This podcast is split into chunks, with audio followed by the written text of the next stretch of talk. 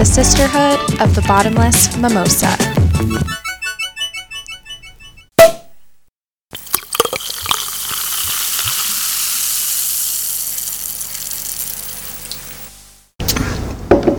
What up, sluts? What up, sluts? Welcome to the Sisterhood of the Bottomless Slutmosa. I'm C. I'm CJ. Slutastic. yeah, I was trying to. I, slut doesn't really work into CJ. C slut J, and this is Maslalissa. Yes. I like that.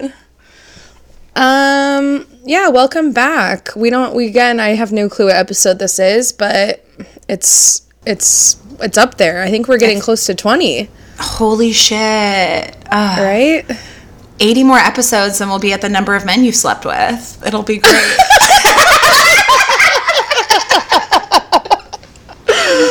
It's the slut episode, y'all.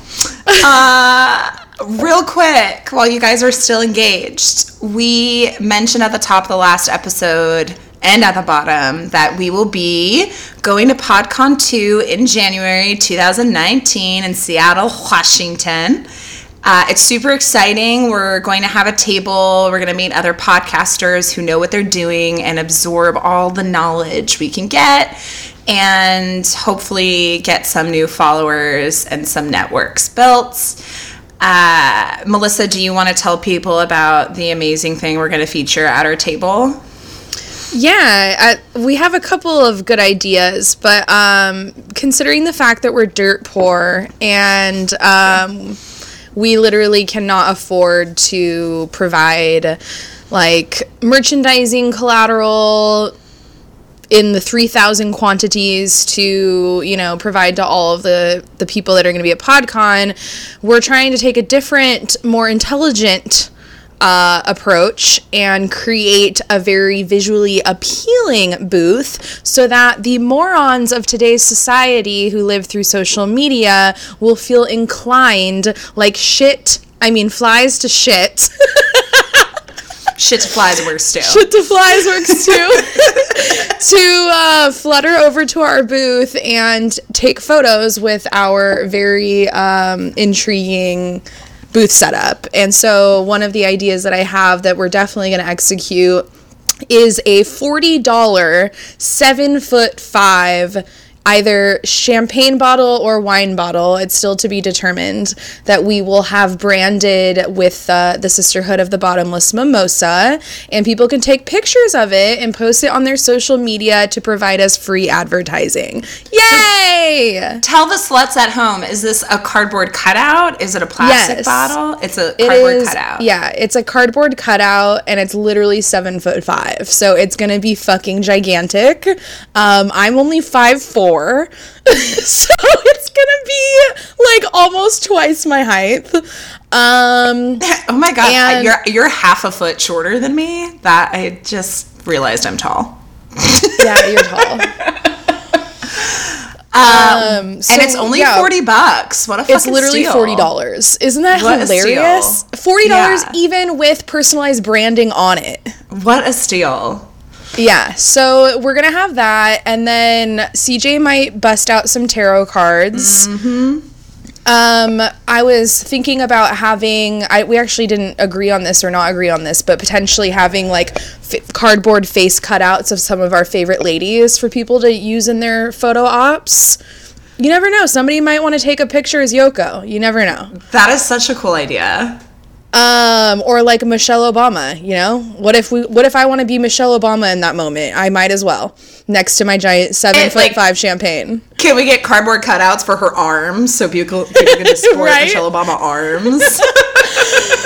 Um, we're also considering getting stickers. Um, another thing I actually haven't discussed with you yet that I was really into was temporary tattoos. oh my god. Um, and then Only we if they're all tramp stamps. That's the only way Well, I'm signing duh. off. Okay, cool. Um, and then maybe we, if we can round up enough money, um, we might be doing some personalized, either like to go wine cups or potentially like beer koozies. We haven't really. It really depends on if we have money. So these are some of our ideas. We're fucking stoked about it. We might even do some like interactive games at the booth that could result in a prize. We're still kind of trying to feel it out. So if anybody has any like other cool ideas that you think might be really awesome and attract people to our booth, definitely let us know um, via text if you're our friends or email us at mimosasisterhood at gmail.com. But we're fucking going to Seattle and we're stoked and we're gonna burn that motherfucking conference to the ground. Literally just gonna walk in there with a fucking match, light it on fire, and drink a seven foot four bottle of champagne. And unfortunately, they don't let alcohol in. That was something we wanted to do was serve alcohol at Yeah. our booth. So we're gonna just have to bring our own flasks and maybe Mm-hmm. like pop squats of shots behind the booth without people knowing. That 100% is gonna happen. It's a shame. It's because it's an all ages event. So I'm sure serving alcohol becomes a little bit more complicated. Yes. But I think, you know, I'm a big proponent of podcasting under the influence of PUI.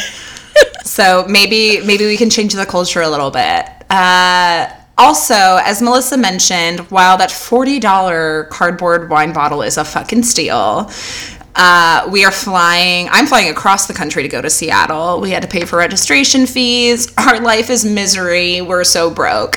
If you want to support us, we have started a GoFundMe. Uh, we've already raised a hundred bucks. So those of you who have donated, we super appreciate you, Marissa, girl. If you're listening, I saw that money come through. Thank you, uh, and other people whose names I don't know. Uh, So we've had three donators. we have. We have. One of them was your your good friend under his alias. Uh, our number one fan. I would shout him out by name, but he'd probably have to legally change his name so the FBI couldn't find him. So I'm not going to shout him out, but he knows who he is.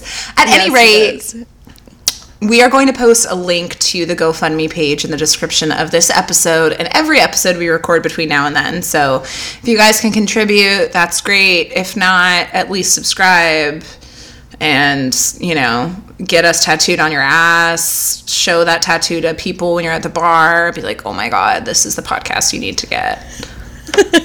and it'll be great. We also are switching things up in terms of our podcast schedule. So today is the very first day we are recording on our officially new podcast recording day, which is a Wednesday. Um, and so we will now be uploading our episodes on Mondays. So if you are dying in agony on Thursday morning tomorrow, wondering where our episode is, it will be in your inbox come Monday. Which is perfect. So when you're, you know, taking the train into work or driving your commute hungover, wishing that your life would just end because work is misery, you have us to keep you alive. Yes. Um, we're here for you. We did this for you. This is all about you and not at all about our schedules and convenience. Exactly.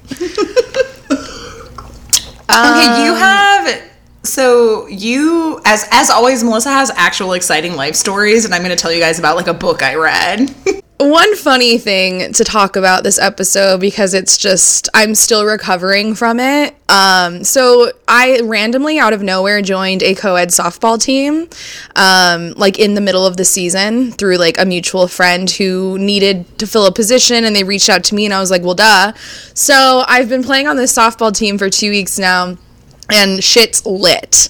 Um, but anyway, this past Sunday, so first of all, this is like a beer league. Um, Right. All of these, all of these peeps like drink before, like they literally like go to brunch or the bar and they like get their drink on, and then they come to the baseball game and they start like chugging brews like before the game starts, and then after the game they go bar hopping, like my kind of people. Slosh ball. Yes, basically. So last Sunday I wasn't able to meet them for brunch, but um I decided to do a little bit of drinking on my own prior to the game because duh. And so I started off with like some coffee and Bailey's at home, and then I brought a roadie with me to the field. So I could drink it in the Love dugout. a roadie. And so we're literally just warming up. Like the game hasn't even started yet. It's just like all of us very casually throwing the ball back and forth, like nothing crazy. And this girl who is on my team was just like kind of standing off the side nearby throwing with like the guy. And you know, no one's like paying attention to anybody else. We're just warming up and we like hear her scream. And so everyone looks and she's holding her hands to her mouth and she's like, oh my God, oh my God, I'm bleeding, I'm bleeding. And we're like, what the fuck? And so we're like, what happened? What happened? And like, basically, she didn't know how to properly catch a baseball. So she was holding the glove like literally directly in front of her face. No, baby. And like either totally misjudged how to catch it or where it was in the air, but it just did not go into the glove and it just hit her mm. directly in the face. So she's like gushing blood, and we like all run over to be like, oh my God, are you okay? And she's looking at us and she like starts to speak to be like, it hurts. And as she like opens her mm. mouth to speak those words, all of a sudden we see a very large gap in between her front teeth No. one of her front buck teeth is gone. Just like No, no, nowhere no, in the mouth. no, no, Vanished, eliminated from the gum, No. gone. No. And thanks for thanks for checking, but no, I'm good. keep in mind, I'm like two drinks deep. Oh, I literally went into like an insane shock response where like I was just like bug eyes, jaw dropped, couldn't believe what the fuck I was seeing, and no, everybody else had the same expression, and like we realized that she didn't know her tooth was missing yet, oh, but we did. Oh, so it was like, oh my god, oh my god, who's gonna tell her? What are we gonna say? Like she's gonna freak out even more. And so she starts to walk off to the dugout, and one of the other girls is looking for a napkin to take care of her and like clean her up. And me and these three guys are just staring at each other, fucking like completely speechless because we all know the tooth's gone, and like we don't even know what to say or like what to do. And she eventually realizes in the dugout her tooth is missing, but then like over here these guys are like looking in the grass to like see if maybe it was there. And all of a sudden, one of them who literally is like 33 years old screams at the top of his lungs like a 4-year-old. He's like tooth! Ah! And we like look down and it's in the grass and it's like three inches long. No. The entire tooth, including the whole roots, like it all came out as a whole. It didn't even Yeah. chip off. The whole thing came out, and I started fucking dying laughing. Like in hysteric laughter to the point that it was so inappropriate. I had to remove myself and walk off to the side of the field and crack up alone behind a dugout. Like it was like the most fucked up thing I've ever done. But I think because I had had those two drinks and I was a little bit delirious because I was tired from the night before, I like fell into one of those like fit of uncontrollable laughters that you just can't stop once you get started. Uh-huh. And this girl is like crying bloody and a missing tooth and I am screaming in hysterical laughter over it. And it was so fucked up and I couldn't stop. It was the most mortifying thing ever. And eventually like the, so then the guys are arguing of like who's gonna grab the tooth who's gonna grab the tooth because Oh it's so God. disgusting oh it Oh is so gross dude you wouldn't it looked like a horse tooth like it was massive and then one of them ended up manning up and like grabbed it and gave it to her and then she went to the hospital. And apparently if you get a tooth knocked out like that you have to like get it up back in within like an hour and it can be like salvaged. Like the gum will just like latch back onto it and like No suck it back in. yeah. So she got it reinserted? Yes, it they reinserted it and now it just has to be monitored to make sure because if it starts to like turn directions, then there's a problem. But if like it like basically it re like it reconnects to the gum roots, it just Yeah. like gets soaked back up in. So now I'm like, I went from being mortified to being scientifically curious, and that you probably don't know. I'm like, do they just like shove the roots back up? I have no idea. How does that Uh, work? I was too busy laughing at it. You're such like- a horrible human being. I, I know. I'm a know. horrible human being. And then after she left, like then other people started laughing too, and I didn't feel as horrible. And then like instantly the ump is like, "Game on!" and we like jump on the fucking field and immediately start bang- playing baseball. But we're all like in utter shock of what we just saw, and nobody can get over it. And then we like get back to the dugout, and people are still laughing, and it was. I mean, I hope she's not listening. Cause duh, I fucking advertised the pod to the team. But Of um, course. girl, if you're listening, I'm really sorry about your tooth, and I'm sorry I laughed at it. Um, when you're drunk and you see something shocking like that, it has a tendency to make you do very inappropriate things. Okay, so a few things. One, your team name should be the Sisterhood of the Bottomless Mimosa. It's not- actually the Woo Crew. all right. Well, next season, next season. Secondly, anybody listening, if you're if you don't play baseball or softball and you get a wild hair up your ass and decide to join a league, you catch out like you outstretch your hand away from your main bodily mass to catch a ball as much as you can. Sometimes it hits you. It happens. I was in a summer league this summer and got doinked right on the fucking forehead, as Melissa knows, and was sporting a nice scar for about four weeks. Looked like a maniac. Everybody, of course, assumed I got drunk and fell over. And I was like, no, no, no. I was hit by a ball.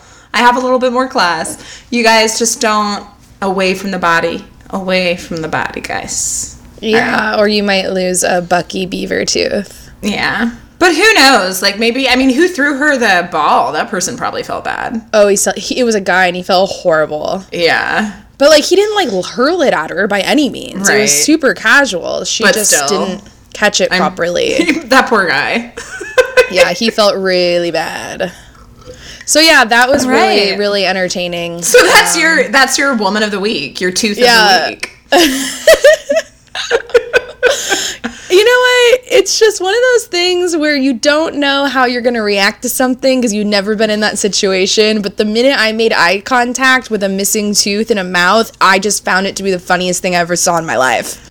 I will say also to end this up Eh, or to wrap this up in Melissa's defense, there was one time when she was visiting me in New Orleans that we were riding bikes home drunk as shit from the bar. Now, in my defense, I was riding my roommate's bike, which was way taller than my normal bike. So when I'm seated on the saddle, my toes are just grazing the ground. So I already sober didn't have a good balance. I fell off that bike drunk as shit at least twice. And we went less than a mile. It was at least twice. Skinned my knee so bad that 13 months later, I still have scars from that. And she, of course, is laughing hysterically, but so was I, because it was just ridiculous and I was so drunk. And when we got back to my house, like in pure Virgo fashion, with her Sagittarius moon, is laughing and smiling hysterically, but also like cleaning and bandaging my wounds at the same time.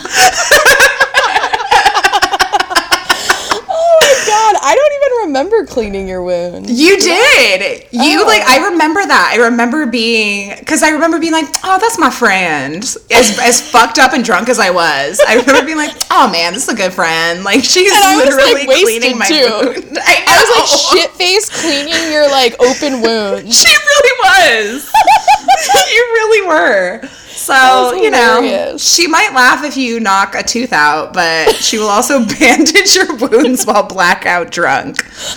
That's mo- that's Woo! Melissa. Put that put Yep. that in your Tinder profile, girl. Oh my god, for real. Will help you when drunk and Uh, laugh. Yeah, you killed it. Great work. All right. Good intro. Well, I have a not at all exciting story. Hi, I've been sitting in my house reading books and making vegan borscht. This is the life that I live. But I did want to give a shout out because if you, well, if you're into true crime, I was going to say which you must be if you listen to our podcast, but we never talk about true crime, so I don't know. But uh, there is a book by Michelle McNamara, who is the late wife of Patton Oswalt, the comedian. So she died a few years ago, but she was writing a book about the Golden State Killer, who was this big killer in California up and down the coast. And he was caught. I want to say maybe eight months ago. He's been murdering people. Yeah, like within the last maybe might have been six. Not that long ago, within 2018, he was caught after like 30 years of just massacring people and raping women, primarily because Michelle McNamara got people interested in the case again and got cops kind of lit a fire under the ass of the cops that were involved in the case. Anyway, I bring this up because A, spoiler alert, Michelle McNamara is my woman of the week, and I might actually cover her in a future episode. And B, this book is so good. I it's maybe 350 pages. I bought it last night. I'm halfway through the book. Nice. Just stayed up till like three in the morning devouring this book. It's Is it so written good. like a novel or like an investigation? Well, kind of both. So it's a hmm. true story, but the way she writes it feels almost novel like. And she also does this, inc- she's an incredible writer. An incredible writer. She's such an amazing writer. And she interweaves pieces of her personal story in a way that really works. Just kind of, she's very aware of the fact that she has kind of an unhealthy obsession with this killer. And she's constantly reflecting on that within the book in a way that doesn't feel glib. It feels very because you become obsessed with her as you're reading the story. You're like, oh my God, I can't stop reading this. And so you really relate to her obsession. You're like, I could see why you would just get sucked into this. And she's telling stories where she has a daughter at the time that she's writing this. And she's talking about how she hides in her daughter's playroom and literally is like scribbling notes with crayon as she's doing 3 a.m. research while her husband and daughter are asleep. And it's just. How weird. It's super, super good. Uh, she did sadly die before they caught him, but no two ways about it. He probably would not have been caught if she hadn't renewed interest in the case. So, A, super recommend it. B, big shout out to Michelle McNamara. She's a badass bitch. Uh, and kind of sounded like an Irish party girl growing up. I kind of feel like we would have been friends if I met her in real life. She sounded Nice. dope. Yeah, sounds Didn't dope. he get caught through one of those like DNA kits? yes. How yes. is that shit? I know. So I don't know how it's probably gonna be a long time before he goes to trial because they have to build such a huge case of evidence. But yeah, I'm curious to see what they do with that because that could set a weird precedent for sure. Yeah. So- So, so like, basically- work though? Right. Like so basically, somebody else took one of those kits that was related to Yeah. him, and it somehow tied to him. Yeah, so for anyone who's listening, or like, what the fuck are you talking about? The Golden State Killer was caught, I think it was through the website 23andMe. So it's like, uh, what are the more popular ones? Um, ancestry or something like that. So they send you a kit, you do like a little blood draw, you send it back, and they analyze your DNA.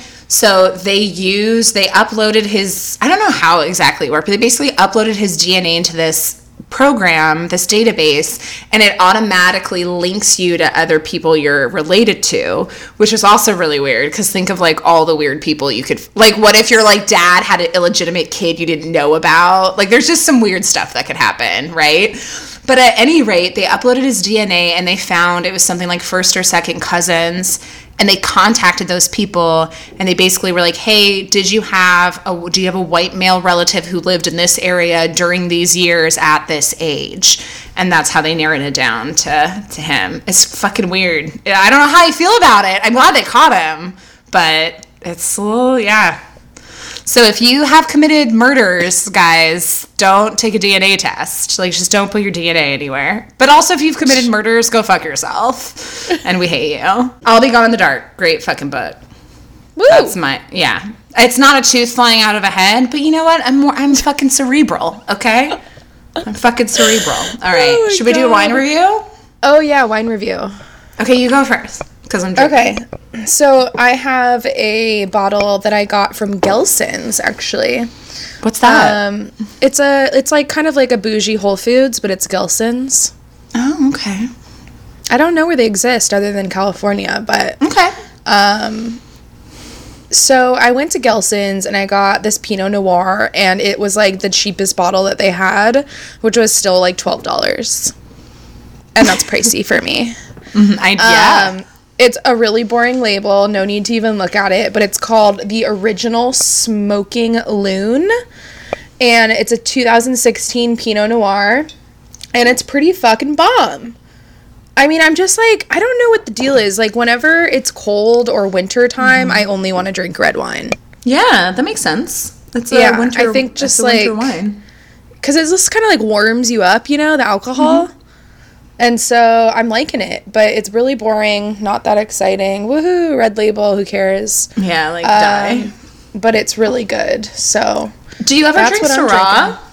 no, I don't. I feel like Syrah is a good. I don't know why I have this in my head as Syrah being a good rainy day kind of wine.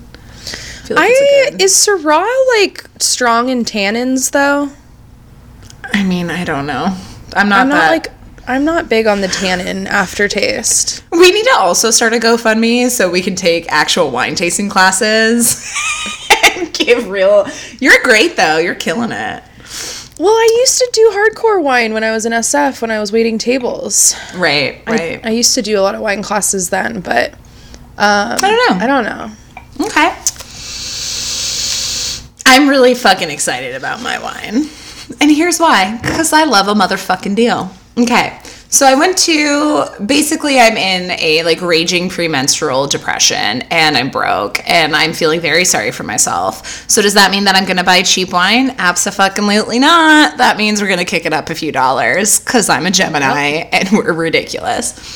So I went to the whole paycheck today to get my wine, and there's a wine that is normally twenty three ninety nine, which is I don't go over like seventeen. That's just not. If there's an eight on the label, I'm not buying it, or on the tag, I'm not buying it. But it was on sale for seventeen ninety nine, which I do recognize means I spent eighteen dollars on this bottle of wine. But it was five dollars off. Like I would never buy an over twenty dollar bottle of wine, and I was just like, Nope. CJ, you have to get it. So it's called Decoy. It has a slightly cuter label than yours, by not by much. It's a picture Oh, of a duck. I think I've had this. Or like a Hey, duck that's funny. decoy. Mine has a duck. Does it really?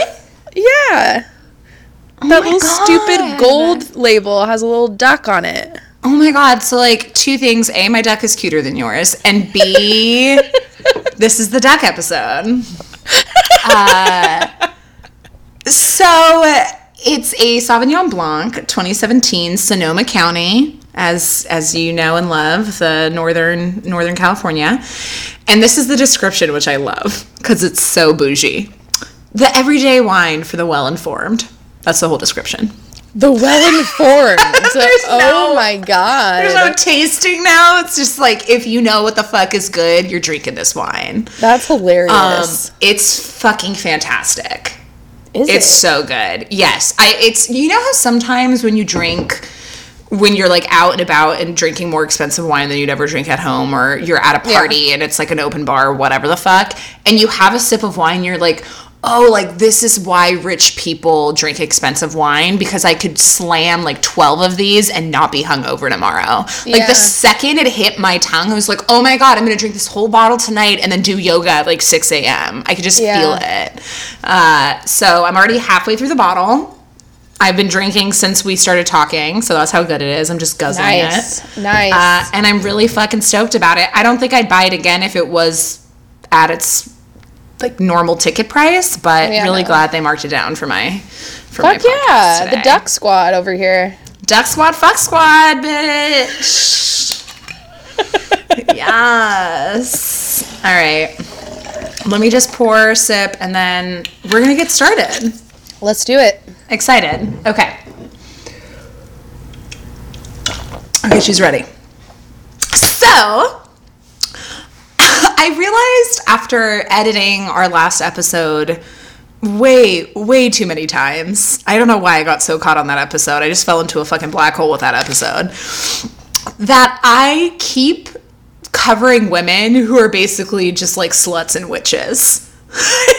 keep covering sex workers and con artists and witchy women, which is great. And those are the women I love. But I decided that maybe I should switch it up a little bit and and cover a feel good woman that we can all just feel great about who isn't nearly as controversial as most of my women. And I went to our go to, the Ann Shen book, uh, Nice. Bad Bad Girls Throughout History Yeah. bad women. Ann Shen, call us. We're still thinking about you. We're still waiting for that call. Uh, if you know, if you are one of our 254 listeners and you know Ann Shen, please connect us.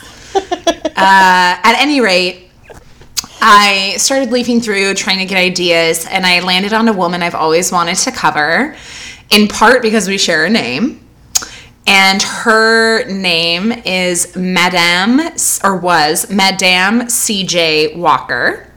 Ooh. She was a self made entrepreneuress, philanthropist, an activist, and she was born into poverty in the South f- as a black woman only four years after slavery ended. And by the time of her death, she was one of the wealthiest black women in America because she had founded a hair and beauty product line that was geared specifically towards black women and got rich as fuck off of it. How cool. Super excited to talk about her. Okay. Madame CJ Walker, which, by the way, I'm about to change my fucking name to Madame CJ because that is dope as shit. So, henceforth, that's how you can refer to me. She was actually born as Sarah Breedlove in 1867 in Delta, Louisiana. So, she's also a Louisiana native, which was great. I'm going to call her Sarah until her name change. So, this might get confusing, but I'm just going to call her Sarah until her name change. So she's the first child born into her family who is not born into slavery. So both her parents and her older siblings are all born into slavery. The Emancipation Proclamation was only four years before she was born. So all this to say, she's literally starting at like the bottom of the bottom. Like not born into slavery, but just by a hair. And even though she wasn't born into slavery, her life was by no means, her early life was by no means easy. So by the age of seven years old, she's an orphan. And I don't totally know why. It sounds like her mom died of cholera. I don't know how her dad died. Again, it's the 1800s. People just die for fun. Uh, and sh- at the age of seven, she goes to work in the cotton fields where she would have worked as a slave anyway, because what else is she supposed to do? Until the age of 10, at which point she moves in with her sister and her sister's husband in Vicksburg, Mississippi, and she begins working as a domestic, so as a maid, basically. At the age of 14, she marries her first husband. There will be others. She marries her first husband, Moses McWilliams, and I didn't find much more info online, but I read multiple places that she married him basically to get away from her sister's household because her brother in law was a f- abusive asshole. So her sister's husband was a fucking dick weed psycho, and she was like, "Fuck this! I'm just gonna get married to this old dude and dip." she has, I mean, girl, you know what? You gotta do what you gotta do. She has one daughter with Moses, which is the only child she ever has. Uh, but he ends up dying within five years of their marriage. And all I could read online was, quote, under mysterious circumstances and didn't find anything else. Per usual, I want to just pretend she killed him because I just love that idea. But he probably just died because everybody died in the 1800s constantly. So Sarah, she was then being called, is 20 years old when he dies, and her daughter Layla is two. So she's a single mom living in the South, 20 years old. The year after he dies, so in 1888, Sarah takes her daughter and they move to St. Louis, Missouri because she has three brothers who live there. And she starts working as a laundress, so as like a woman who does laundry. If you don't know, this is one of the worst fucking jobs you can possibly have. This is before Whirlpool. We don't have laundry machines. If you were a laundress, you were scrubbing over a little, what do they call them? Little, little scrub thing. Those little washboards. A washboard, that's what you call it. I was gonna call it a scrubby rib. The little scrubby ribs, the the washboards. Uh, you're you're bending over all day. You're folding laundry with your hands all day. This is the 1800s. Nobody cares about safety or what chemicals they're using, so they're using all these really harsh chemicals. It's not a good job, right? But she's uneducated. She's completely illiterate.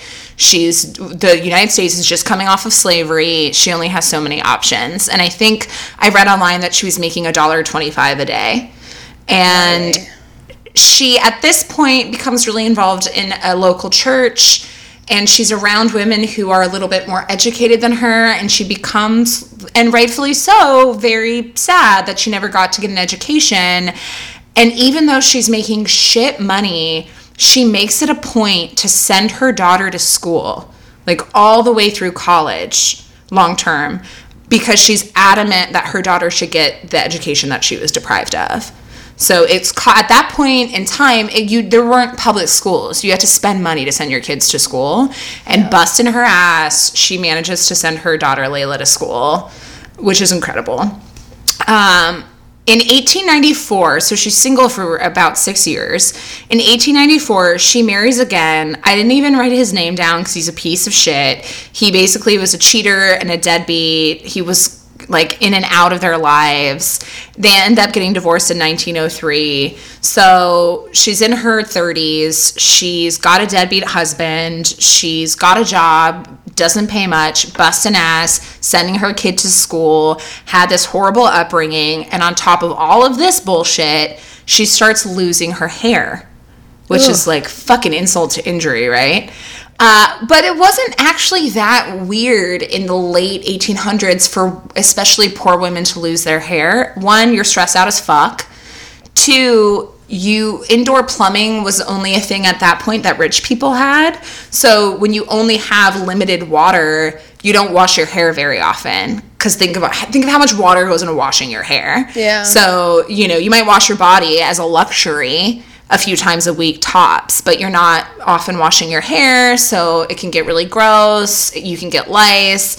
And on top of that, back in the day, a lot of shampoos and soaps used lye, which it turns out is very good at cleaning bacteria because it's also really good at destroying your skin and your scalp.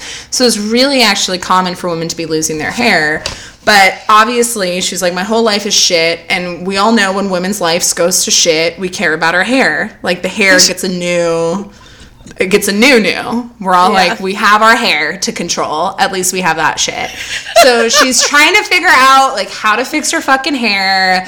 Her all three of her brothers who live in St. Louis are barbers, so she starts consulting with them. And in 1904, one way or another, she discovers a product that was called the Great Wonderful Hair Grower which was developed and distributed by a woman named Annie Turnbo Malone. And side note on her, I might also cover her one day. When I was researching CJ Walker, I almost changed course halfway through and started covering this woman, but I had to cover CJ because her name is CJ and she's from Louisiana. But this woman is also a fucking badass bitch. She was also a black woman with a background in chemistry, which like how many black women in the 1890s had a background in chemistry? Seriously. uh, and she started a hair straightening slash hair growing uh, line of products specifically for black women. So Sarah or CJ, as she later became known, found this product, loved it so much, it helped her get her hair back. And she ends up becoming a sales agent for the hair product line because that's what they were doing. They were going door to door. That's how they sold the product.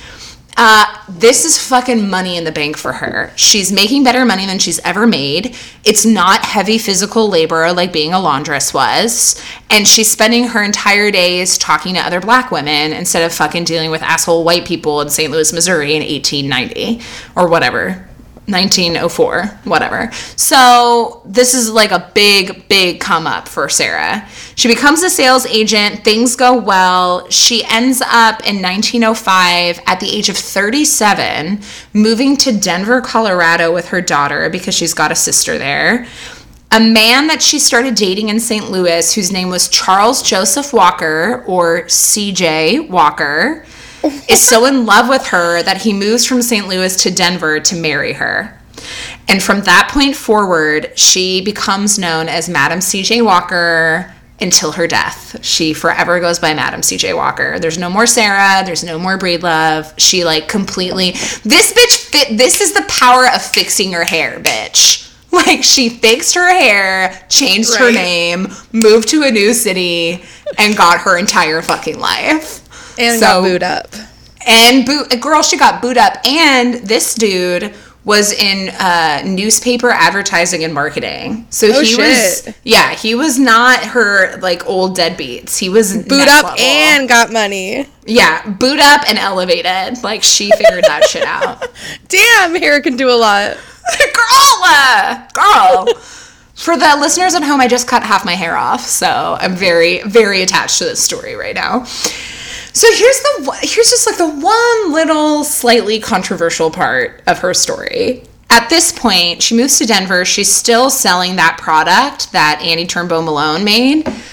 But at this point, she basically just takes her formula and starts selling it as her own, which is like a little bit shitty, but we're just gonna gloss over it because her story gets really good later. So, um, she starts selling it as Madame Walker's wonderful hair grower. So, like, basically, also just stole the name and threw her her name in front of it, which, like, I have to acknowledge it. It, it that's kind of shitty, but she ends up doing really good stuff with her life. So we're just we're gonna set it aside.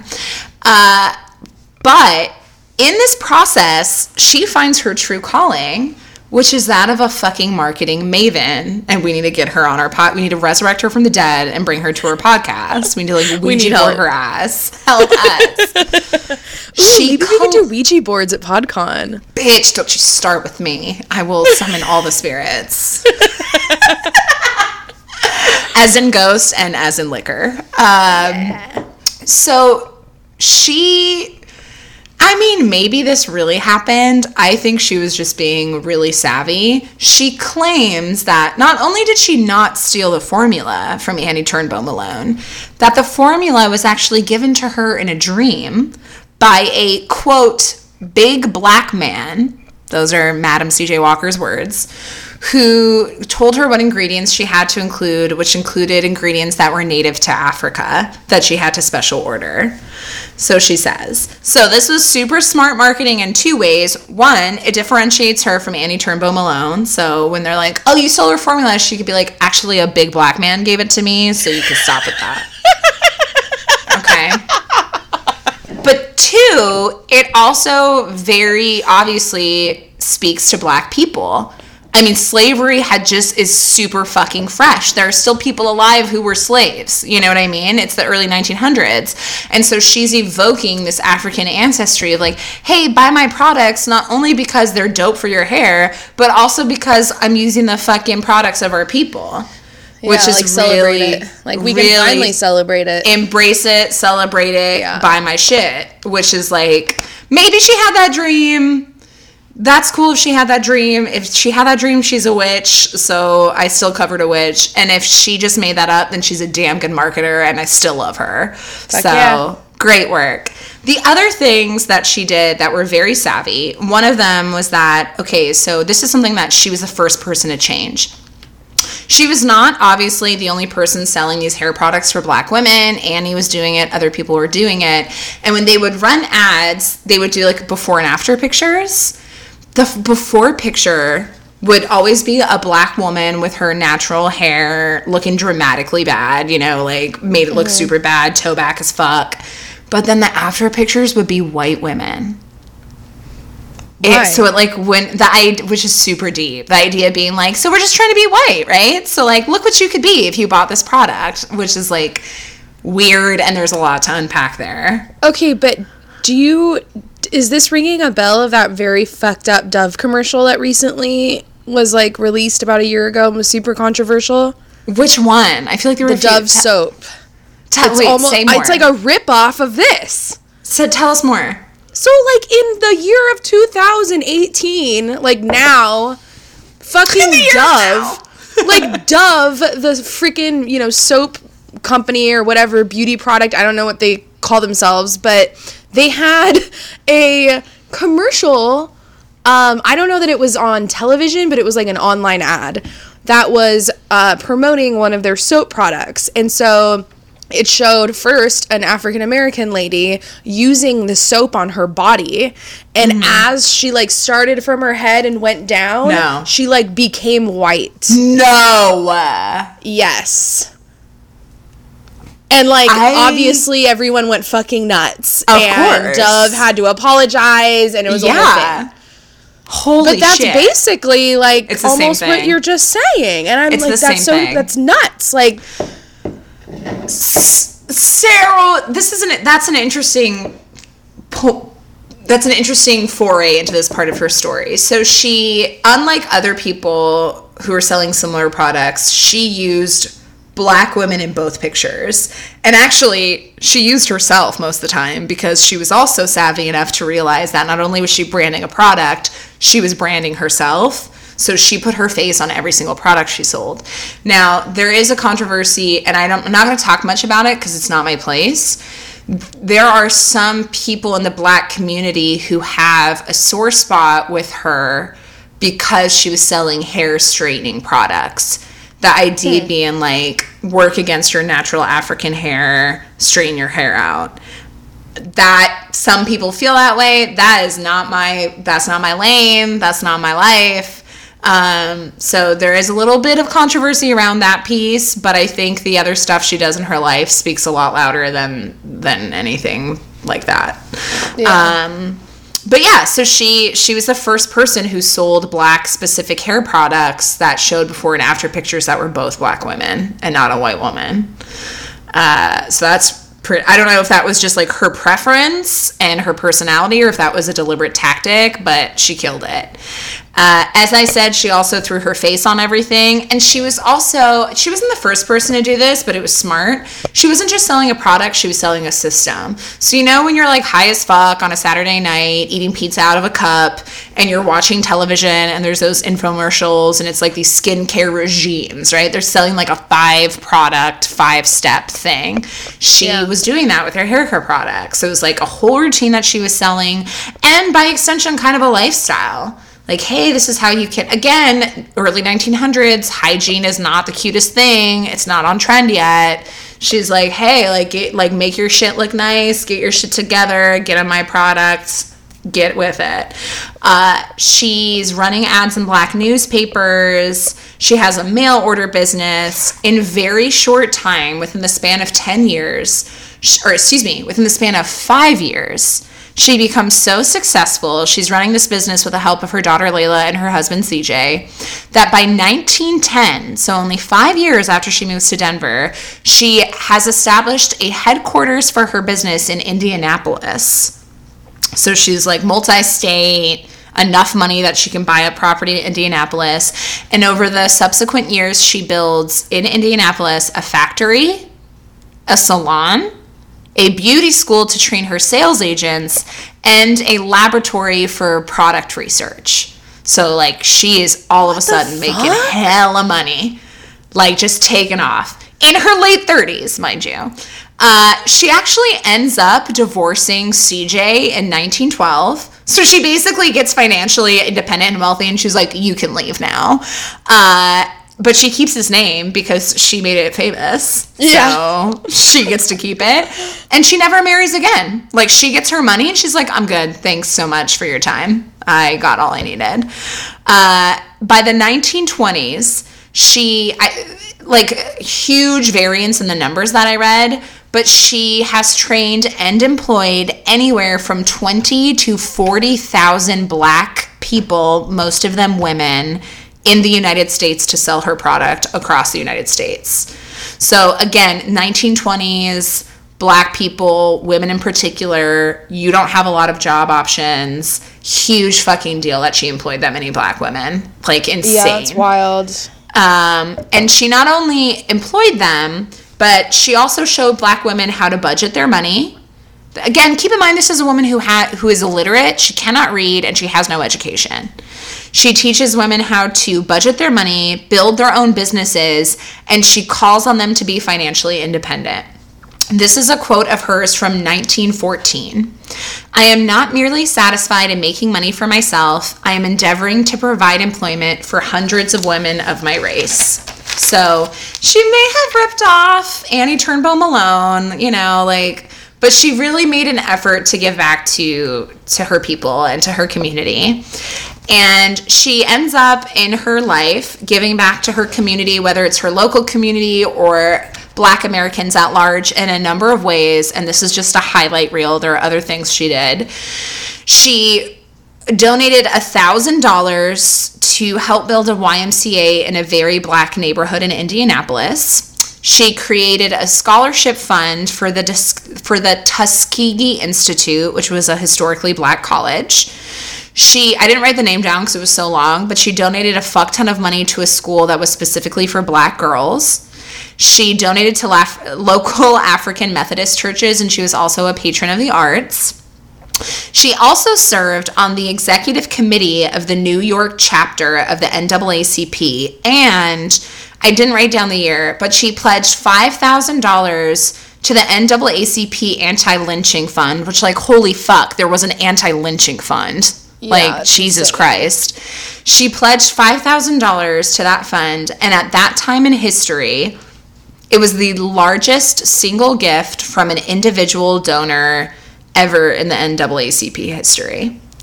So she gave out a ton. She made a bunch of money. Like this woman, given the life that she had the first 35 years of her life, she had every right to just get her money, buy a nice house, buy a bunch of clothes, kick her fucking feet up, and drink iced tea. Like she earned that. And she probably did that. And she also made it a point to help other people who were in situations that she had come from which i think is just so badass. Um, so madame cj walker sadly dies on may 25th 1919 which is both Aly Raisman's and stevie nicks birthday uh, Holy shit. yeah, from kidney failure at the age of 51, which is so young. Um, she dies as a millionaire, which is a little bit contested, but it seems like her full estate was at least a million dollars. She, at the time of her death, she is considered the richest black woman in America, and her will directs two thirds of her estate to charity. So she gives like a vast majority of her estate to other people. That's awesome. And that and that is her legacy. Now, I will say cuz it's been it's been said a few times and it doesn't seem to be accurate. A lot of people list her as the first uh, self-made African American female. From what I was reading, actually her mentor Annie Turnbull Malone was the first. But either fucking way, like she was insanely successful. Literally, and this is my closeout why I love her. I mean, she started as fucking bottom as you can get. Yeah. Like working in the cotton fields four years after slavery ended. Her parents died when she was seven. She was abused. Her husband died. Like all the terrible shit that could happen happened to this woman. And she climbed to as high as you can ever dream to be at that time in history as a black woman in America, a literal millionaire. And I also love her because not only did she make it a point to help other people, but I love women who, like, she didn't start her business until her late 30s. And I love women who get their shit. Not that that's even quote unquote late in life, but you know, like the everyone talks about like seventeen year olds who like started Napster or whatever, and it's like, I, you know what I mean? Like who are successful from the moment they're sucking a nipple, and I just love hearing stories of women who got their start later in their life.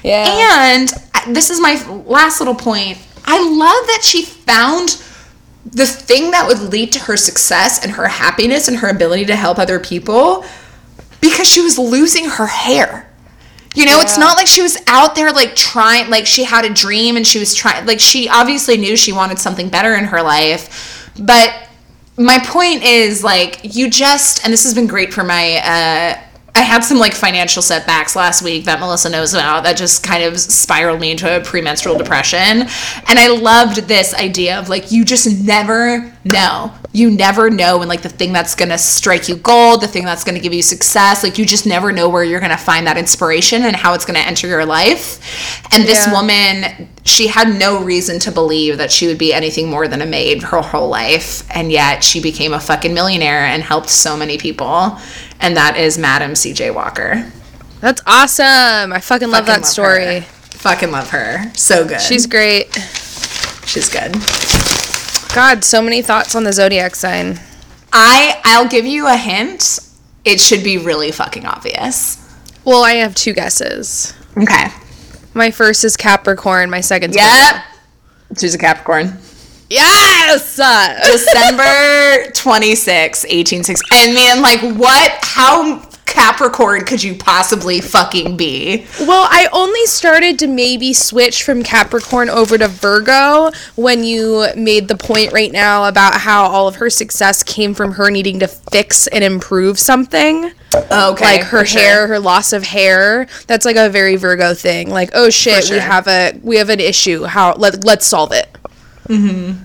Um, but Capricorn, obviously, for all I mean, the the rest of the bottom to story, the the, whole story. Bottom of the top, like textbook Capricorn. Yeah, Isn't she great? you. She's great. You covered it so well. Um, it's such a good story. I'm friggin' stoked off of her. Like, I just, anytime I feel bad about my life, all I ever have to do is look at her and be like, okay, cool. We're going to make it. We got Yeah, a hundred percent. God bless her. God She's a badass bitch. I also love that both her and her husband are, were named CJ. I also, I love that she was like, this is my name now. She was like, "Good day," and I, I, there's not a ton of information that I could find online as to why she left him, but I think she probably was just like, "I don't need a man anymore. I have big money in the bank. Bye." And I Yeah. love it. She's like, "I'm good, thanks." Uh, Yeah, she her. was a badass. Oh, I totally forgot to mention something. What? Netflix is making a series about her, which I didn't know until I started researching her for this episode. Octavia Spencer will be, st- as of right now, is signed to start a Netflix series about her. I think it's a six or eight episode series about Madam C.J. Walker. Is it like a documentary or like a? No, Like it's a series. it's a dramatization, but it's just it's not going to be like multiple seasons. It's just going to be kind of like a mini series. Yeah, cool. So super excited to see that come out. I didn't know that was happening until I researched her. So sick. and guess who one of the you you're not gonna guess. So I don't know why I told you to guess. One of the producers of that miniseries is LeBron James. What?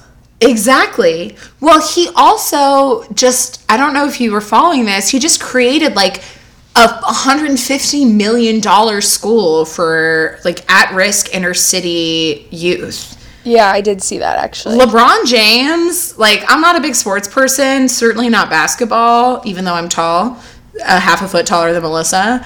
I, uh, he's out here, like, he's giving back in a real way. So God bless LeBron James. I thought people like hated his ass too. They probably do. I don't know. Did he rape someone? Did LeBron James rape someone? Because then I can't like him. No, Did I don't. I, I mean, as James far as rape? the media knows, I don't think he has. I thought they just hate him because he's No. like a cocky piece of shit on the court and stuff. I mean, he and I think- is, but he's also like a fantastic player, right? Yeah, I, I yeah. think. Yeah, right? but I So, feel like he gets like a lot of heat. yeah, I think he is not in the sports world. He is partially detested. Uh, but he's out here giving back in a in a Hell way that C.J. Walker was. So Hell yeah! way to Woo-hoo. go, Way to go, uh, LeBron. LeBron. So, mine's going to be much shorter this episode because the woman I'm covering is literally younger than me.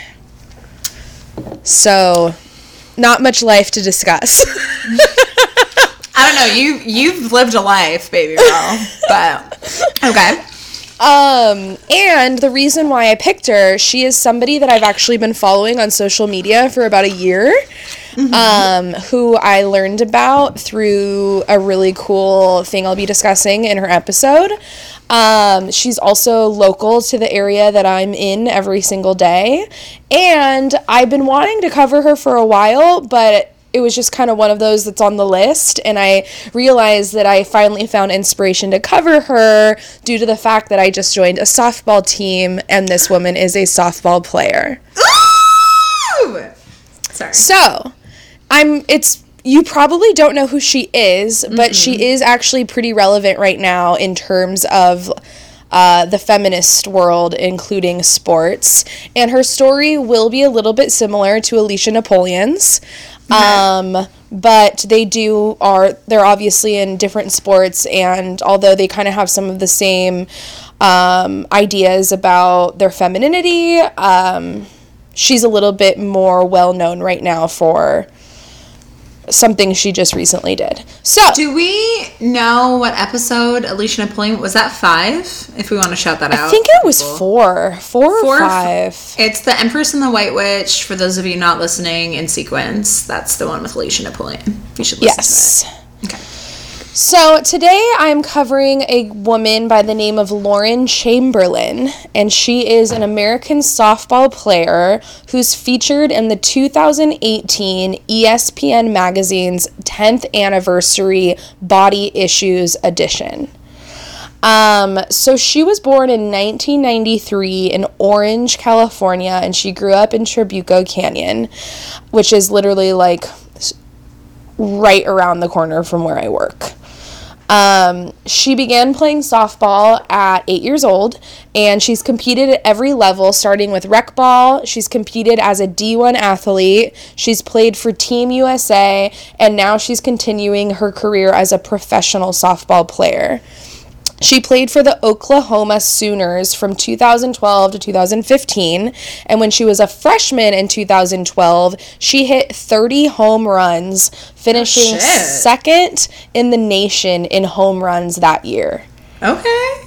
She was three times named the Big 12 Player of the Week, becoming the first freshman in Big 12 softball to win that award three times. She continued to win multiple awards and rank in the top 10 nationally throughout 2013 to 2015. And on April 30th of 2015, she hit a grand slam, making it the 91st home run of her career, which moved her into the sole possession of first place all time on the NCAA career home runs list. On a grand fucking slam. yes. Yeah. Um, following her senior season in college, she was nominated for the Honda Cup Award and was named the Big 12's conference's Female Athlete of the Year.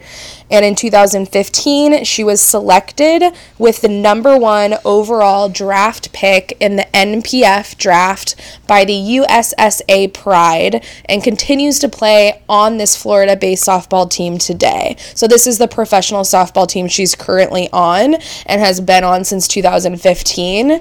And she was literally selected being like the number one draft. Like, that existed. Um, so that's literally her her athletic career. There's not much to say since it it's only been a couple of years since she's Sure. been, you know, active. But the reason why I pick Lauren and the reason why she's relevant kind of right now in her career is because outside of her insane softball career, she is an, a huge, huge, huge advocate of um, like being a proponent of body positivity for women.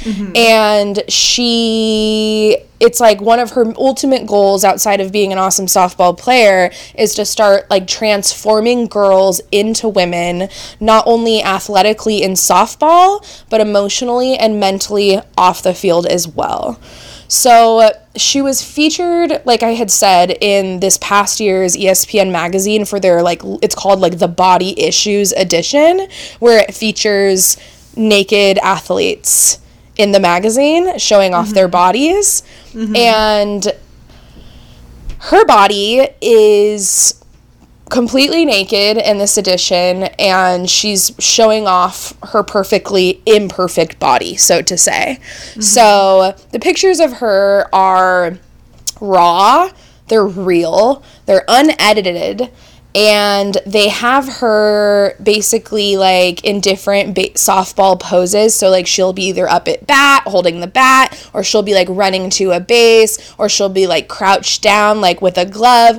completely Yes. naked and showing it all and by all i mean some thick ass booty, some big old thighs, cellulite. She's got some rolls going on. And like I'm telling you, this girl is not somebody that society would consider is like obese or like even overweight for that matter. It's almost like she has a body that obviously is athletic. She has been an athlete her entire life. She trains, she exercises. She's like, you know, in an active world. She probably eats pretty well in order to keep up with like the stamina and the endurance that she has to have throughout her career.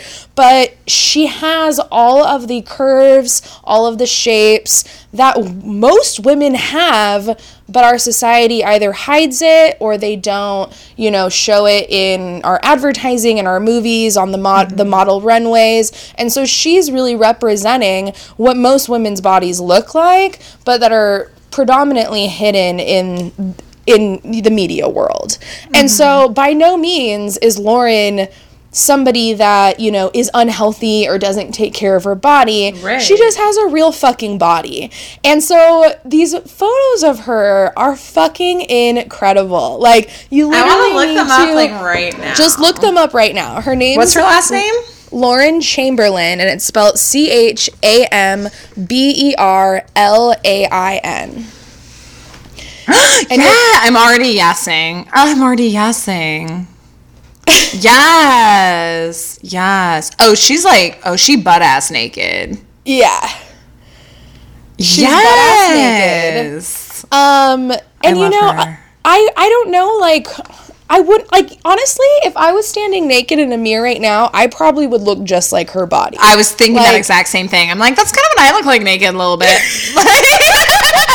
you know but typically i'm not you know posing on my instagram and posting photos of me like that because Right. i have been led to believe that it isn't desirable it isn't seen as beautiful because i do have imperfections about my body and like i think the greatest thing about what she's showing in these pictures is that like you know here it is sorry Right. not fucking sorry well, and it's beautiful. She looks beautiful. Yeah, Like, she does She look looks beautiful. fucking great. Yeah. She looks great. And so I wanted to kind of go into t- um, reading what? Are you No, I'm just like, I'm sorry. As Melissa's talking, I'm looking at pictures of her and just losing my shit because I, because I have, a, in some ways, I have a similar body type, and she's just rocking it, and I fucking Well, and I her. think that's how I feel. I think that's why I love Lauren so much because another thing I wanted to talk about, which I actually was going to mention after I read this, but since we're getting into it, I'll bring it up now. Like, one thing that I really struggle with in terms of how women are portrayed in the media or even in terms of our clothing that we can buy like online Yeah. we we've been categorized into two categories and that is it. It's either thin or plus size. And there's an entire middle zone of Yep. female bodies that are not thin nor plus size that literally do not exist in the marketing world there are no clothes that are advertised for us. There are no models that are featured wearing the clothes that should be advertised for us. There's this entire woman that falls in the like average body type weight and we don't have anywhere to shop for those clothing. Like the sizes don't exist.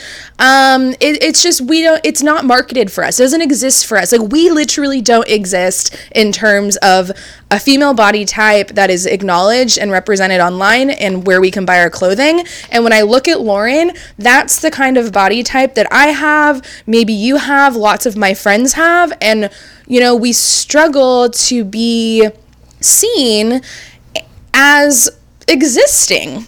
Right. It's just like either skinny or large, and we're like right in the middle of that. And also, it's more nuanced than skinny, or because I feel like plus size, they just assume, oh, that which means you have big hips and big boobs and big ass, and it's like, no, I personally am someone like I'm, I forget endomorph, ectomorph, like I have broad shoulders, massive tits, like very narrow hips, and like people like us, they don't make clothes for No. women like that. Yeah, They're like, when what? you- no, when- sorry, women are hourglass. What are you talking about? Bye. And that's it. Yeah, and so especially even in plus size clothing, like the only types of bodies in plus size clothing they make clothes for are women that are more bottom heavy. A lot Yep. of plus size models are very small chested and they have very Yep. large hips and very large thighs. I am very large chested and have like no hips and no Yep. thighs. I'm all tits and stomach. Same, and girl. that literally doesn't exist anywhere. Like they refuse to acknowledge that body type. And I we get lost into this dark abyss of like, we will not sell clothing that fits you. It doesn't exist. You don't get to wear this shirt or that shirt. It's just like we're fucked basically. And so This is also sorry, but this is awakening a lot in me. This is also why I fucking hate jeans. Oh my god, like female jeans. So I have like a stomach and I have like decently sized thighs like she does, but I don't have hips and I don't have an ass. You cannot find good fitting jeans as a woman if that is your story. They're just Yeah. like either you you're skinny and you're like a size 2 or you have huge hips and ass and those are the only two types of women that exist in this world and that's it. Yeah, it's it's pretty fucked up. And so I think the cool thing about if you go online and you Google Lauren Chamberlain, ESPN, and you look at her body, like that is a body that most women have, and it's a body that's ignored and not represented anywhere. And it, it really struggles f- for us to find clothes that can fit our body types and just exist in this female world. So anyway, I wanted to like go into talking about um you know some of the things that she said in an ESPN article. So I'll just read off so you can learn a little bit more about her insight, where she stands on body positivity, her experience with it, and like why she's doing what she is today. So these are direct quotes from Lauren. She goes, I have talked about the ESPN body issue since it's been around. I don't think I said yes for my ne- myself necessarily. I said yes for the girls around the world who might see the issue and see someone who looks like them, someone who's thicker, bigger, not as jacked as the typical athlete, and that could give them that boost to love their bodies. Growing up in Orange County, California, thick just wasn't in, thin mm. was in. I remember jean shopping was the worst day of the year because I would ah. try to squeeze into a certain size. I'd have my mind set on a number. Either I fit into that size jean or I left without a pair because I wouldn't go above a certain size. When I started to get good at sports and when I started hitting the ball really far, that's when my body image changed. I loved what my body was doing for me on the field, and that started to translate off the field. When I got into college athletics, my body and power were celebrated and appreciated. That was huge for my mindset on my body. Mm-hmm. Hitting a home run takes everything working at one time. Your mechanics have to be on point, and your timing and mindset have to be on point. You're figuring out what pitch she's going to throw. You're on time with the ball, and your body is responding in line with your mind. It's beautiful, and it's a pretty crazy thing if you think about it. Mm-hmm. Anytime I went against my body and didn't give it what it needed in an attempt to achieve a societal norm, I let myself down. Sometimes in high school and early college, when I was dealing with insecurities about my body, not eating was disrespectful to my body, not giving it what it needs to perform in order to achieve a certain look. If we're being honest, it just became stupid at a certain point. You're after this unattainable look, this Instagram look, and it's not achievable. I still deal with that insecurity. How am I not shaped and curved like that Instagram model? But you know what? She can't hit a ball like me or mm. move like me. She can't do what I can do. Girl. There's hold on, a couple more. Playing softball taught me to appreciate my body and what it's capable of. I'll never take those lessons for granted, and that same experience needs to be available for more girls. And right now, it's not. As a society, we really need to focus on getting younger girls into sports so they can see their bodies working in a positive way. So that's her last comment. And then another thing I kind of want to teeter into um, mm-hmm. in this same article, they they also made a note that a recent survey in Glamour magazine revealed that 97% of women say that they have at least one negative thought about their uh, body image every mm-hmm. single day, Yep. Yep. which is so fucking sad. Yeah. Yeah. Yeah. I would like to share a softball story that Go for it. makes me think of her. So in my town, so I grew up in a baseball family. My dad, my brother's obsessed with baseball. I I joined a pee wee, an all male pee wee league when I was four years old, and then I dropped out because the boys were so mean to me. And I was like really I would go home crying after every practice. And I'm sad that I didn't stick it out, but also they were really mean and I was a sensitive child. But the second I could join a softball league, which in my hometown was I think 10, so that's like 5th grade, I went and audi- uh, auditioned. I went and tried out and at that point I was already going through puberty. So I was like I, I was starting to realize that I was big and I was I had a different shape than these smaller girls. And when they got to the batting portion of the tryouts, I fucking killed it because I had the body type for it. I had her body type, so I was just like, Yeah. bam, I'm like whack, whack, whack, whack, like just fucking like line drive, line drive, line drive, fucking nailed it.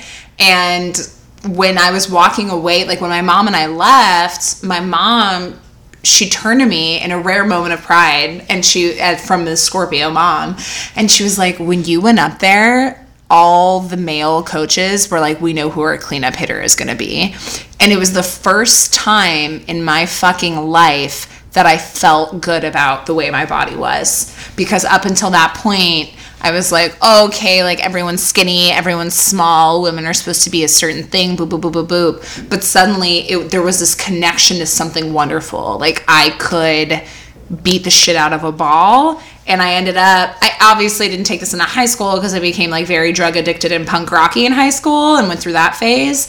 But I ended up on like the best team in the league because of that hitting and Yeah. it was like it I, it was a huge deal. It was like wow like my body isn't just something to be looked at and consumed. Like it can do things. You know it has power. It has ability. It can do amazing things. And that was a huge moment for me so i remember Well, that i'll always remember that. and I that think that's the point she's making in her Yeah. in her, in her uh, interview is that like that is when she found body positivity in herself was when the day that she stopped looking at herself and saying this is ugly this is ugly Yeah. and looking at herself and being like holy shit like look what this body can do like this is insane yes and I think that's a fucking incredible concept. And I think her, you know, trying to promote more young girls to get into sports to teach them that life lesson is unbelievable. Like, I think that's such an interesting insight because I think a lot of,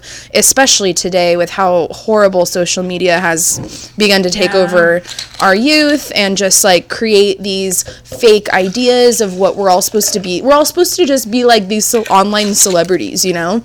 And Yeah. it, it's it's fucked up because I think a lot of young girls today are growing up thinking that they have to be these you know online celebrities and they have to be absolutely drop dead beautiful and they have to have 70 billion thousand followers. Every single one of those 70 billion thousand followers telling them you're the most beautiful per- person on earth and you know showing off how amazing their bodies are because they just don't eat very much. And it's just it's a really toxic disgusting So- portrayal of just Yes. humanity in general. And you know when i look at these pictures of lauren chamberlain and like see what her body looks like and like the power that she has and like the talent that she has and her athleticism and how great her career has been. Like mm-hmm. all the awards she's won and the you know the top rating ranks in the nation and the fucking home runs like it's insane. Being the number one scouted person in the nation to be on so- like a professional softball league Yeah. and like you know the fact that like all of that could be overlooked due to maybe the extra 10 pounds around her stomach waistline right that just fucking pisses me off yeah yeah it's disgusting Right. Well, and that's, you know, in the way that men get to just be athletic and not think of, like you can be a fat ass and be a badass NBA player. You can be a fat ass and be a or MLB. You can, you know what I mean? Like, and people are like, whatever, cool, haha, you hit home runs, like nobody cares. Um, I'm thinking of Pablo from the Giants. Uh, fucking fat ass, and nobody cares. They're like, you Yep. keep hitting home runs, we don't give a shit. Uh, it, all this to say, like, men get to know their bodies by what their bodies are capable of. Women in our society get to know their bodies based on what they look like. And it just robs us of this amazing power. Because really our bodies does. are fucking badass and our bodies can do really cool shit. Like, okay, tying it back to the the tooth loss, like your body, but for real, like when I have you ever broken a bone? Uh, I've shattered my right elbow Oh, holy fuck! How did that happen? in a volleyball game. It's still shattered. You can't heal something like that. I was gonna say, like, how did? What do you even do with that? It bends, but if you like touch the end of my elbow, it feels like there's like a bunch of like gravel. No it's not like a smooth elbow. It's like all fucked up. Weird. Okay. I was. But I've I never was like broken a bone in half. I was gonna say, like, even just the act of when I broke my ankle two weeks before we graduated, the idea that my body was regrowing a bone, I was like, thanks, body. Like, wait, a, you know, your body does all these amazing things. Your body can reinsert a tooth and grow it back. I mean, your body's capable of all these cool things, but as a female in America, we just get focused on the way it looks, right? And it Yeah. just it does so much more than that. So that's I love her. Oh my god, so good. Well, and like the other thing, the other point that I think is interesting to make, which I think I experience a lot in my personal life, is that like this idea that like as long as a woman works out a shitload and eats the perfect diet, she should be thin and have these Yeah. amazing Instagram fitness model bodies. And it's like, oh really? Because like Lauren Chamberlain's entire life is a athletic career, which I'm sure comes with personal training all day long, probably like prepared food plans. Like this chick's not out, you know, Jaeger bombing five days a week. Like she's fucking like she's in a very health and athletic and active driven lifestyle. Right. And this is what her body looks like. And so it, I just hate this idea that like if only you worked harder, if only you burned more calories, if Right. only you counted all your calories, like Right. you know, and like I think I experience that a lot because I live live like a very active lifestyle. I work out all the time. I'm on like volleyball, softball. I do spin. I do yoga. Like I'm active. I like all the time. And I eat pretty healthy, but like I'm never gonna be skinny. I'm never going to right. have, you know, washboard abs. I'm never going to have a non cellulite body. Like I'm always gonna look like Lauren Chamberlain because that's just what my body looks like. Yeah. Like literally I don't think there's anything I could do more to have a more a different body than what I have now. I mean, I, maybe I have to come, become bulimic. Like I don't know, but it's just I also just am sick and tired of like this idea that as long as you just work out all the time and eat healthy, it's like that's not really true. Like Right. everybody's different. Like your genetics are different. You know, I think there's a lot to lead to it. And also, like, that's not being thin is not even the most important thing. Like, you can be someone who's crazy thin and eat Doritos all day. I mean, like, it depends on your body. It depends on your. You could be the most unhealthy person. You could be a crackhead and be the thinnest person on the street, but that's not the lifestyle that you want to lead. You know, so Yeah. that we that we have learned to equate that with health is just bullshit. It doesn't. But I think that like the world that women live in is that you can have this type of lifestyle where you're happy and you're successful and you're healthy and you're active and you're fit and you're living your passion and you're doing it so well and everyone's rewarding you and you know you're this great feminist icon, but you still have 10 pounds to lose. right, right. You know, it's just it mm-hmm. always will fall down to that. Well, so a great example of that is Mother Oprah, who obviously runs this entire world and is the Jesus among us.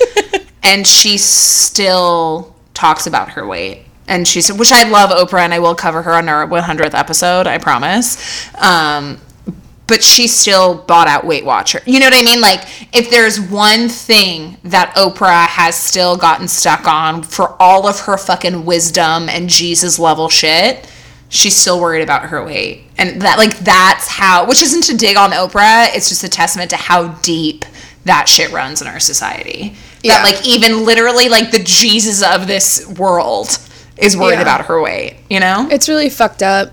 Yeah. So if you're listening to this and you're like, man, man, man, girl, listen, bitch, like you're you look great. Go, don't worry about what your body looks like. Worry about what it can do. Like, go sign up for a softball league or go sign up for a 170 mile bike ride or whatever, and just show yourself what your body can do. It's badass. Yeah. I love her. right? Oh, she also just came out with a cute body positivity um, clothing line. It's only like it's only like three t-shirts and like a hat, but I really like the hat and I wanted to buy it and it already sold out. No. It's like a black baseball hat, like a women's baseball cap, and in like white cursive, in like really cute cursive writing, it just says whole lotta body. I want it. I Need it. It's super cute. She better restock it. Yeah, so she has a personal website where you can buy her really cute hat. Um, and then her her t-shirts say the same thing. They're like they're like something you'd wear to the gym and it says something like whole lot of ass or whole lot of body or whatever. Right. Um, but she's awesome. I think she's like 25. Bless her. Get it, girl. Um, I know. She's great. Go look at her photos online. Lauren Chamberlain, ESPN, Body Issues. Um, she's the fucking shit. Okay, for sign, I, can I It- ask questions first? Yeah, Oh, because wait, there's were you gonna there's it, I would have I wouldn't have known. Is she a fire sign? No. And I, and that's the thing is that I don't know a lot about her personal life. Like that's Yeah, it doesn't exist on the internet. Like I don't know what the situation is with anything in her life outside of her career and this body image. So it's really really difficult to guess. guess. Okay. I will Is give you she- oh, Do you want any ahead. hints? Yes. Okay, well she's a water sign. Okay, thank you. Because I was gonna ask if she was a Earth. So okay. She's Scorpio. No. Is she a Cancer? She's a cancer. Okay. Okay. But I don't know how to explain that.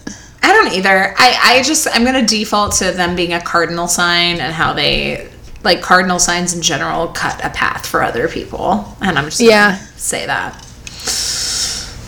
because I don't know anything else about her. Yeah, I don't know. I don't know. Lauren That was a tough Chamberlain, bitch, slut of the week. Way to kill it.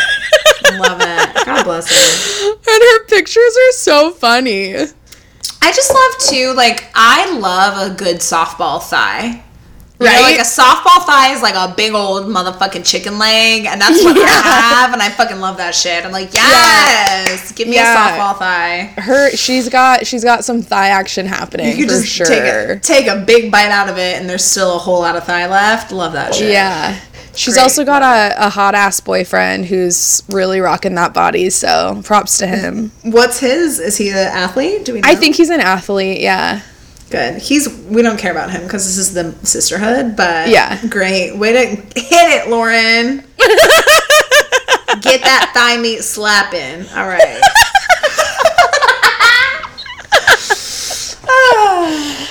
Love it. Okay, she's a cancer. Okay, cool.